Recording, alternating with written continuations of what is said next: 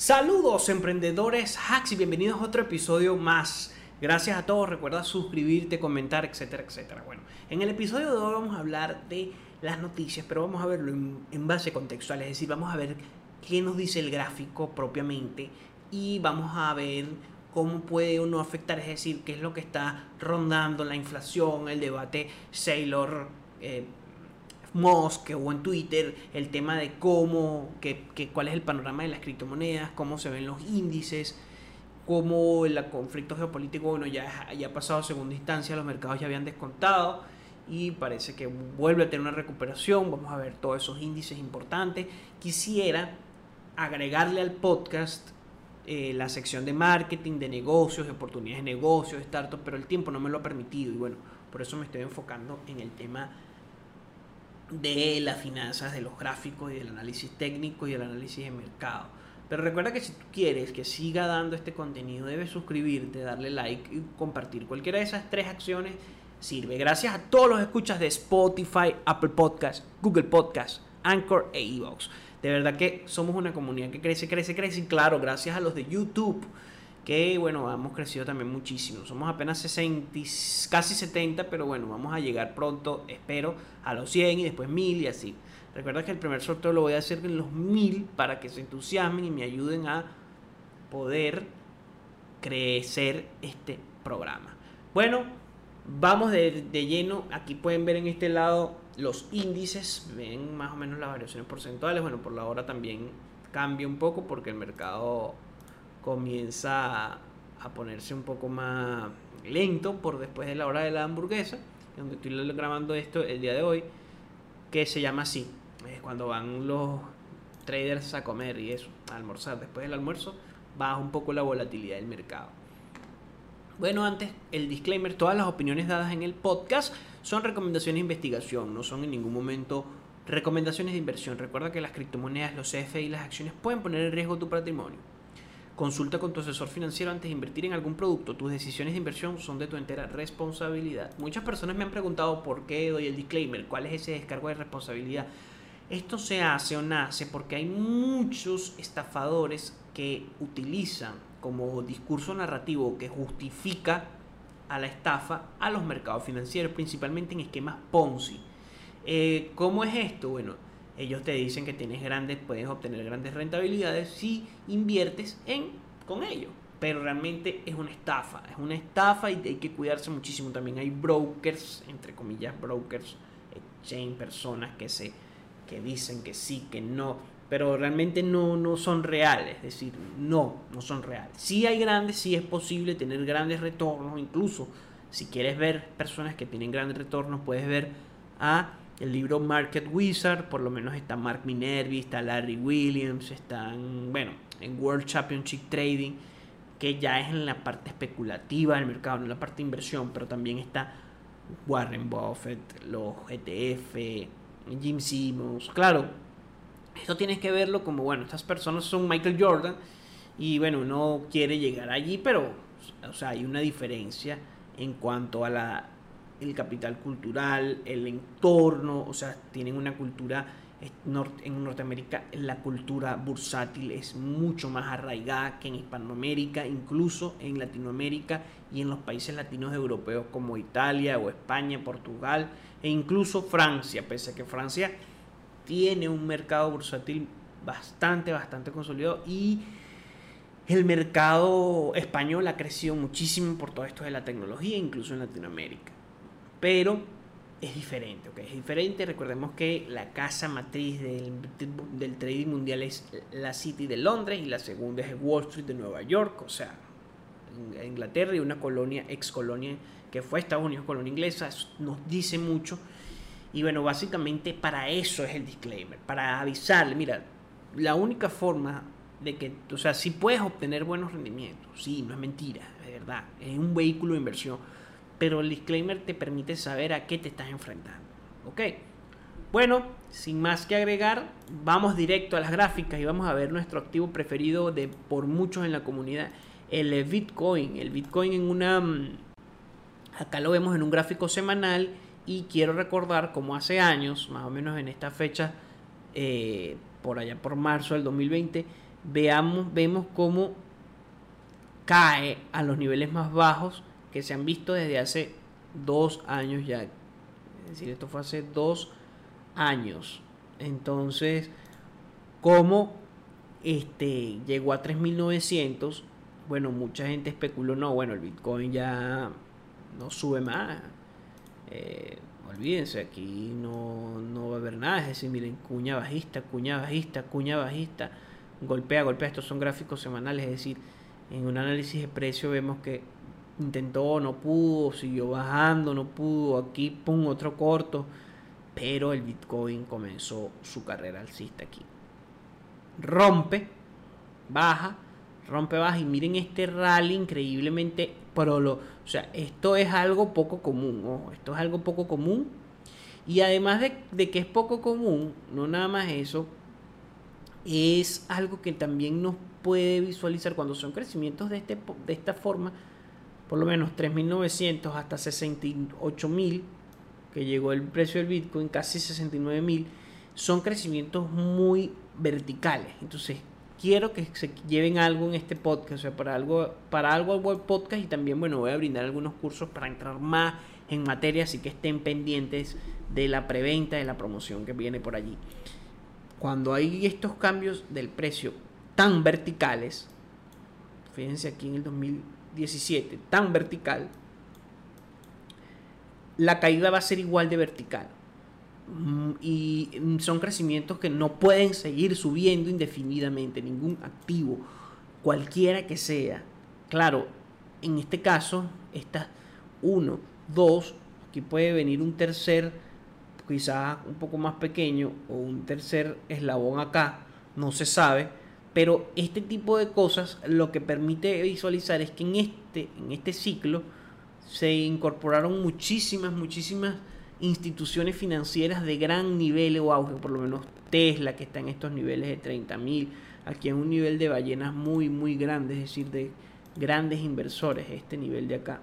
El Salvador, eh, bueno, en fin. Ahora, con todo el debate Elon Musk, con todo el debate Elon Musk Sailor, el Bitcoin, o sea, y el problema que enfrenta Estados Unidos por la inflación, ya aquí en gráficos diarios, pero ya quería mostrarles algo antes. Lo cierto es que el Bitcoin se plantea como una potencial y lo están discutiendo Elon Musk y Sailor, bueno, Sailor MicroStrategy y Elon Musk.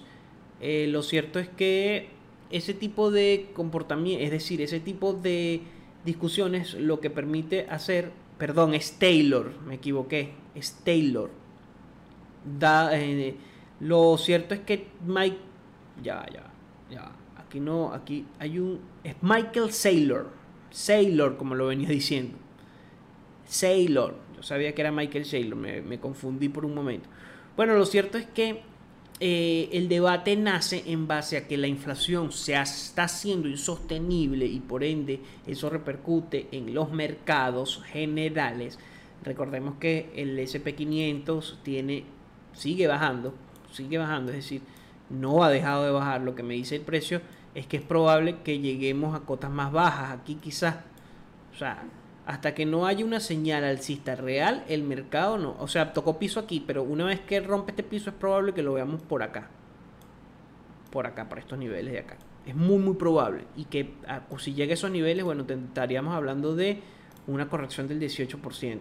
Es bastante, es bastante.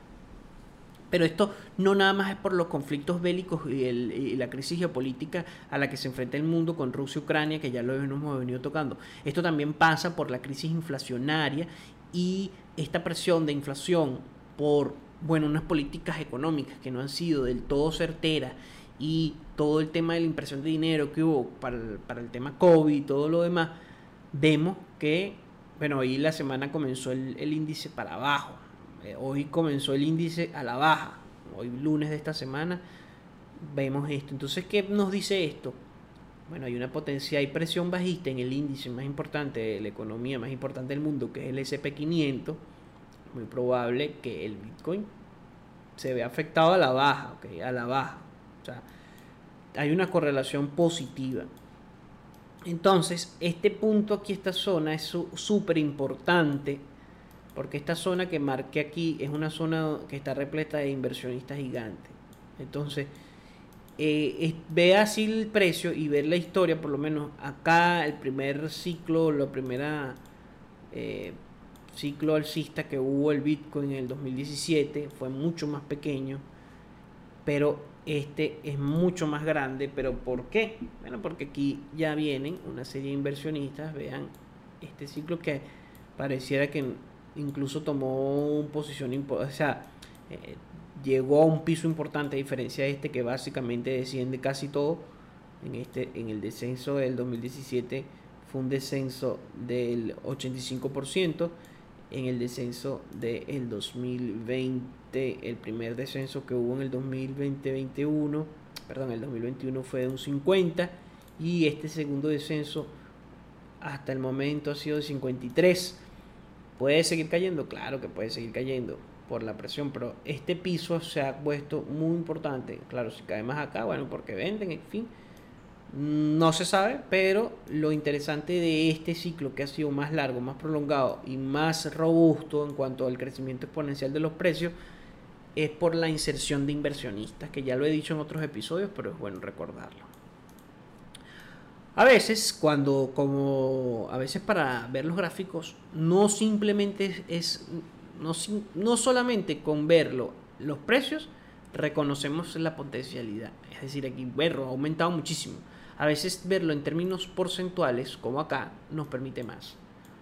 Eh, ver otras, otras cosas interesantes. Por ejemplo, acá lo cambia a términos porcentuales. Entonces, de acá tendríamos un 1033% y sube hasta un 25.379%. Entonces, si hacemos una resta entre 1000 menos 20.000, vemos más o menos cuánto es el porcentaje de crecimiento del precio.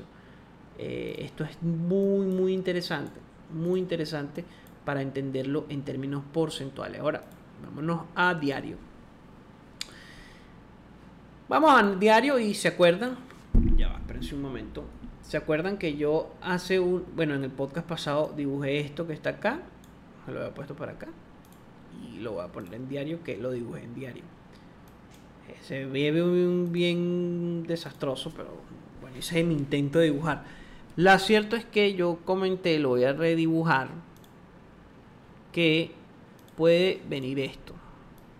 Estamos lateralizados. Estamos lateralizados con una pendiente eh, alcista interesante. Es decir, muy ligera. Es una pendiente alcista muy ligera. Es verdad.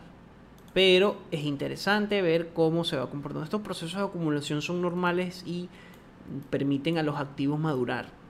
Ok. Más en un activo como el Bitcoin que puede, mm, por ejemplo, la variación entre este punto y este punto y este punto, pese a que sea aquí mismo, es normal. Ahora, otra cosa, si ustedes analizan, si ven, como, si seguimos el mismo análisis, cuando el precio del activo sube de esta forma, no puede, no se puede en el corto plazo, o sea, es imposible, no imposible, es, o sea, es improbable, casi que, que no, no se va a poder que suba indefinidamente así. No, o sea, eso no pasa, ¿oyeron? Eso no va a pasar ni con el Bitcoin ni con nada. O sea, no. Simplemente no sucede. Entonces hay que quitarse esas ideas de, de que el Bitcoin lo es toda la solución, porque no lo es. O sea, si fuese así tan sencillo, recordemos que el Bitcoin es algo innovador, las criptomonedas también, pero con los .com también era igual. Fue igual. Entonces los .com resultaron ser bastante interesante, pero no todos, no todos, eh, digamos que fueron exitosos. No estoy diciendo lo mismo con el Bitcoin que no que va a pasar igual, no, no, no, no. Lo que estoy diciendo es que hay que ver las cosas, tratar de verlas lo más objetivo posible y no enamorarte de un activo. No puedes enamorarte de ningún activo. Continuamos entonces también con, mm, vamos a terminar con el SP500 veamos, como le estaba comentando, el índice más importante, el SP500 de la economía estadounidense, hoy, esta semana, el día lunes 14, eh, ve, comienza la baja y bueno, dependiendo de cómo termine el día, puede estar dibujando una vela bajista. Esta vela anterior fue súper bajista. Esta vela de aquí del día viernes fue una vela con una presión bajista muchísimo más fuerte que la alcista y por ese baja, ¿sí? es decir, la presión de los vendedores es mayor que los compradores. La gente está vendiendo más. También puede ser influencia de, de esa crisis de inflación. Vemos el Nasdaq, que es el otro, el Nasdaq es de las tecnológicas, hay indecisión. Tocó un punto importante, pero hay mucha indecisión en estas velas. Y el día de hoy Dunes está indeciso, ni sube ni baja de una manera eh, que pueda decir, bueno, esto va para arriba, esto va para abajo. No, no, no se sabe, está allí. Igualmente está dentro de un canal bajista importante. Si nos vamos al índice alemán, el índice alemán sí tuvo un mejor comportamiento y ha tenido un muy bien comportamiento desde esa pérdida que hubo. O sea, miren esta, que es lo que le estaba diciendo. Lo mismo pasa con las caídas. Las caídas pueden, suelen ser más pronunciadas, pero eventualmente sube. El índice alemán puede tener una recuperación. Eh, no estoy seguro si hasta máximos anteriores, pero bueno, está teniendo una recuperación. Es probable que siga subiendo al menos hasta este punto acá. Si nos vamos al término del oro, el oro tuvo un comportamiento buenísimo. La crisis eh, con Rusia, bueno, generó esto. Pero bueno, todo, todo activo que sube baja y más un activo como el oro que no suele ser tan volátil. O sea que suele ser un activo bastante cauteloso. Eh, bajo en este, hasta estamos esperando a ver qué sucede aquí con el oro. Vámonos con los otros activos criptográficos que nos interesan. Eh, lo mismo pasa con el BNB. El BNB, a diferencia del Bitcoin, tiene una pendiente negativa, es decir, a la baja. La presión eh, es como un triángulo, pero a la baja. Como un triángulo a la baja. Entonces aquí venía este, el análisis, se está eh, constatando. Tenemos esta pendiente bajista aquí. El precio ha coqueteado con ello quizás toque acá y siga, pero bueno, estamos, estamos todavía examinándolo, examinándolo a detalle. El Ethereum está construyendo un, un como les dije en, el, en los episodios pasados, un triángulo y sigue respetando los triángulos. Esto fue la semana pasada. No, mentira, esto fue la semana pasada. Esto es esta semana. Y vean, el triángulo sigue allí. Pero algo que me sorprende es que el triángulo se ha achicado aquí mismo, dentro del mismo triángulo, el precio no rebota aquí, sino que mire, rebota aquí, es decir, se hace cada vez más estrecho. Sería ver los volúmenes de compra y venta, a ver cómo queda. entonces vemos que evidentemente es muy probable que el precio del Ethereum se desplome por esta presión bajista que hay, o sea, está entrando, está saliendo dinero de Ethereum, o sea, no hay que negarlo, está saliendo dinero de Ethereum también hay un problema con Ethereum y este Cardano. Cardano no tiene nada que ocultar, es lo que dice Charles Hawkinson tras la polémica que envuelve a la empresa vinculada a su rival Ethereum. Tras una semana de problemática para Consensus, que es una empresa vinculada a la Fundación Ethereum, con el, bloque, con el bloqueo de los usuarios de Metamask y la petición de una auditoría por parte de antiguos empleados, eso es todo lo que hace, eso es todo lo que está pasando. la petición de los, según la petición, los antiguos empleados alegan que propiedades intelectuales fundamentales y filiales fueron transferidas ilegalmente de Consensus AG, a la que se refieren como CAG, a una nueva identidad llamada Consensus Software Incorporated, CSI, el 14 de agosto del 2020. Ambas empresas tendrían como principal accionista Joseph Lubin, que también es uno de los cofundadores de Ethereum y el traspaso denunciado habría perjudicado a los accionistas minoritarios. Este, también tenemos que el alcalde de Houston, Texas, adopta la tecnología Web 3.0 y, los pagos con criptomonedas. Entonces, otra noticia importante es que, que quizás eso esté repercutiendo en la forma en cómo se comporta el criptomercado, es que se está hablando de una regulación en Estados Unidos del dólar digital y de todo lo que tiene que ver con con las criptomonedas. Entonces hay que estar atento. Bueno, el Ethereum me da... Eh, oye, yo pensaría, viendo incluso el volumen, pensaría que hay mayor posibilidad de que se venga abajo por todo lo que está sucediendo. Recordemos que las criptomonedas no dejan de ser un activo de riesgo. Bueno, todo esto, eh, vamos a por último el, el petróleo, que bueno, llegó a niveles interesantes, pero se desplomó bastante bastante. Aquí marqué este potencial índice de Fibonacci, este potencial corrección llegó a precios de 129, pero ya ha tocado los 99. Quizás veamos el precio del petróleo rondando los 100.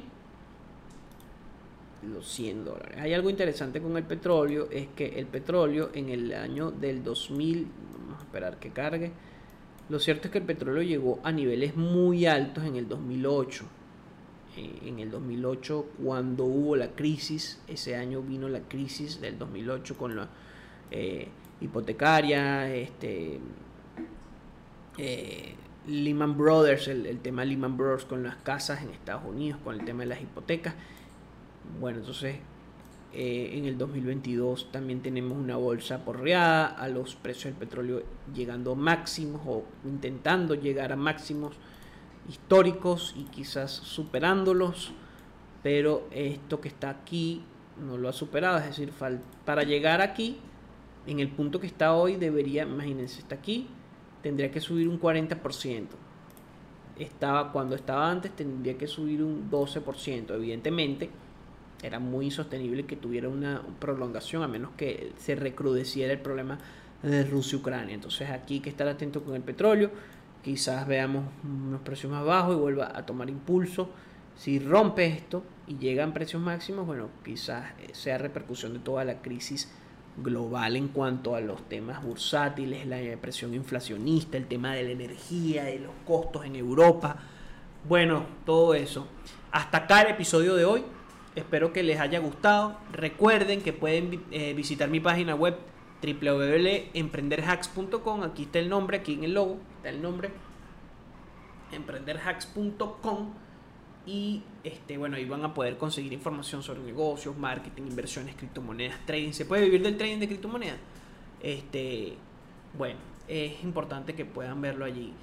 Gracias y nos vemos la próxima semana. No olvides suscribirte y compartirlo. Espero que les haya bien. Hasta la próxima.